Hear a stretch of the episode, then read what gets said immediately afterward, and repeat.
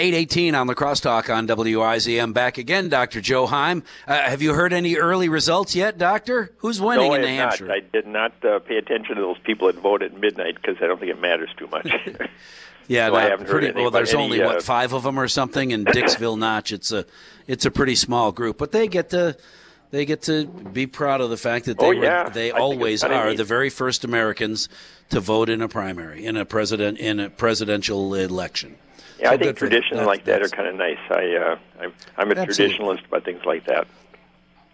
All right, so uh, we we talked a little about the uh, the large uh, group, the uh, uh, the herd of Democrats running. I would love to spend a minute just talking about uh, our Midwestern girl, Minnesota Senator Amy Klobuchar. She's she she did pretty well at the uh, uh, during the debates. Got a little bump in support. Made made a couple of bucks and uh, and she's thinking that she will do really well in New Hampshire. That will keep her in the race. What is Amy? I don't know much about her. I've not read her her personal manifesto, so I don't know much about potential President Amy Klobuchar. What do you know? Well, she's a moderate, uh, and she's kind of, uh, I hate to say this nicely, but she's min- Minnesota nice. She's a very nice person. She doesn't, she's not particularly good at attacking opponents uh, during the debates, which maybe is a plus for a lot of people because you get a little tired of that sort of thing. But she's been known as a you know typical liberal in, in the in the uh, Senate. Uh, she she claims, and I think this is accurate. She's never lost a race, a political race. Uh, she was a prosecutor, so she has that sort of a uh, aggressiveness. I think that you need to have. One item about her, which I think is interesting, one of the elements of women running for politics, they, they everybody assumes they have a certain amount of compassion for people. What they have to show is that they're strong and that they can make really tough decisions and things. She has shown that she's able to do that. And one of the things that came out about her, mm, I don't know, a couple months ago, was that her staff thinks she's really tough. She's she's tough on them. Well, that's that's actually a plus for a, for a woman running for office. So she's uh, Well, and and she is coming up. You know, she uh, she seems to have picked up a little momentum. Uh, and she, and uh, her problem, uh, as we said before, is that there's too many of the moderates still running yet. A few of them have to run, but she's sort of picking up uh, when uh, Joe Biden has been slowly dropping a little bit in the polls. She seems to be picking up some of that support. So she's hanging And would you there. consider Joe Biden uh, a moderate as well, but less support? What is it about Klobuchar? I don't know. She's younger, fewer gaffes on the on the uh, uh, campaign trail so far. Maybe. Yeah, the the things that she, she doesn't make gaps. She's pretty good about things. Uh, she's fairly well spoken. Uh, a couple of them, I think, as you probably know, kind of bumble up and down when they try to answer a question. She's pretty straightforward. Uh, her positions are moderate in the sense that she she will attack somebody who says, "Well, that's just not reasonable. It's never going to happen." You know, the, the uh, so she has not taken any of the extreme left positions. Uh, you know, the Green New Deal and things of that sort. She sort of ducked that kind of stuff. But uh, again, you know, a few of those people have to drop out for her to continue upward. Well, and do you think she uh, she she will get that wish? Uh, you know, you, you look at uh, candidates like Michael Yang, who are still promising thousand dollars to every adult, whether you work uh, or not, whether you're willing to work or not. Uh, of, of course, he's got some traction. He's about to give away the farm, literally. Yeah, it's. Uh, I I put together a list of people who identified more on the extreme liberal end versus the moderates, and I have a hard time figuring out where he should be.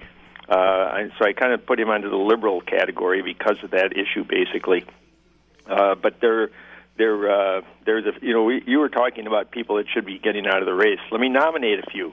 Uh, Michael Bennet uh, has never gained any traction. Uh, Tulsi Gabbard really hasn't gained any traction. Uh, Patrick Patrick Deval Patrick, uh, former Massachusetts governor, has not gained any traction. So let's uh, let's suggest that they uh, ought to consider uh, retiring from the field. Uh, but before I get too far away, Andrew Yang, by the way, who's who's giving away the money. Uh, well, and uh, you just mentioned a couple of people, and I'm guessing that there are a number of listeners right now, maybe a bunch of listeners, saying who.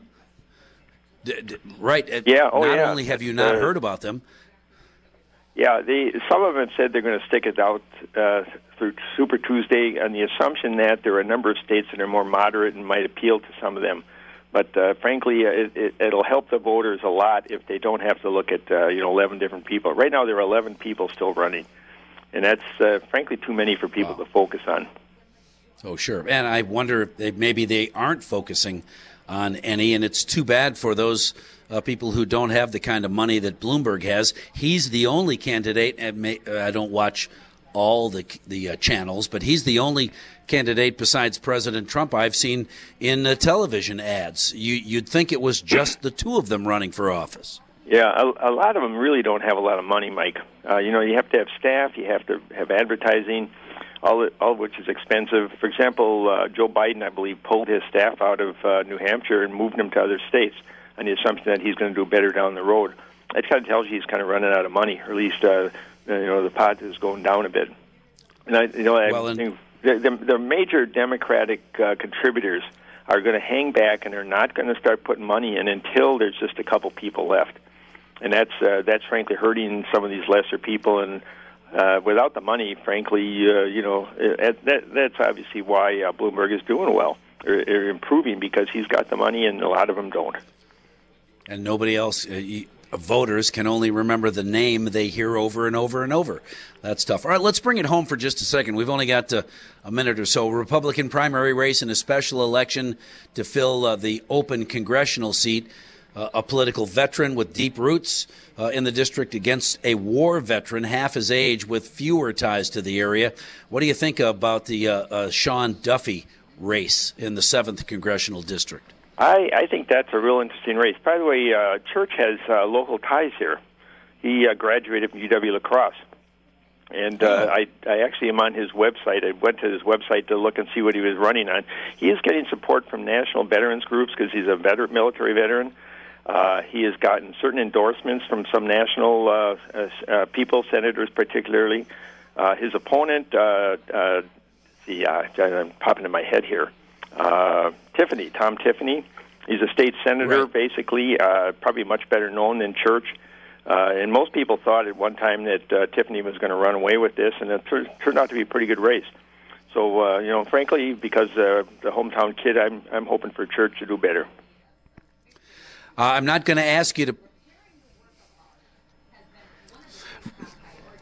Hey, thanks. Thanks, Dr. Joe Heim. Thanks very much. I won't ask you to pick a winner, uh, but we'll definitely talk tomorrow about just them.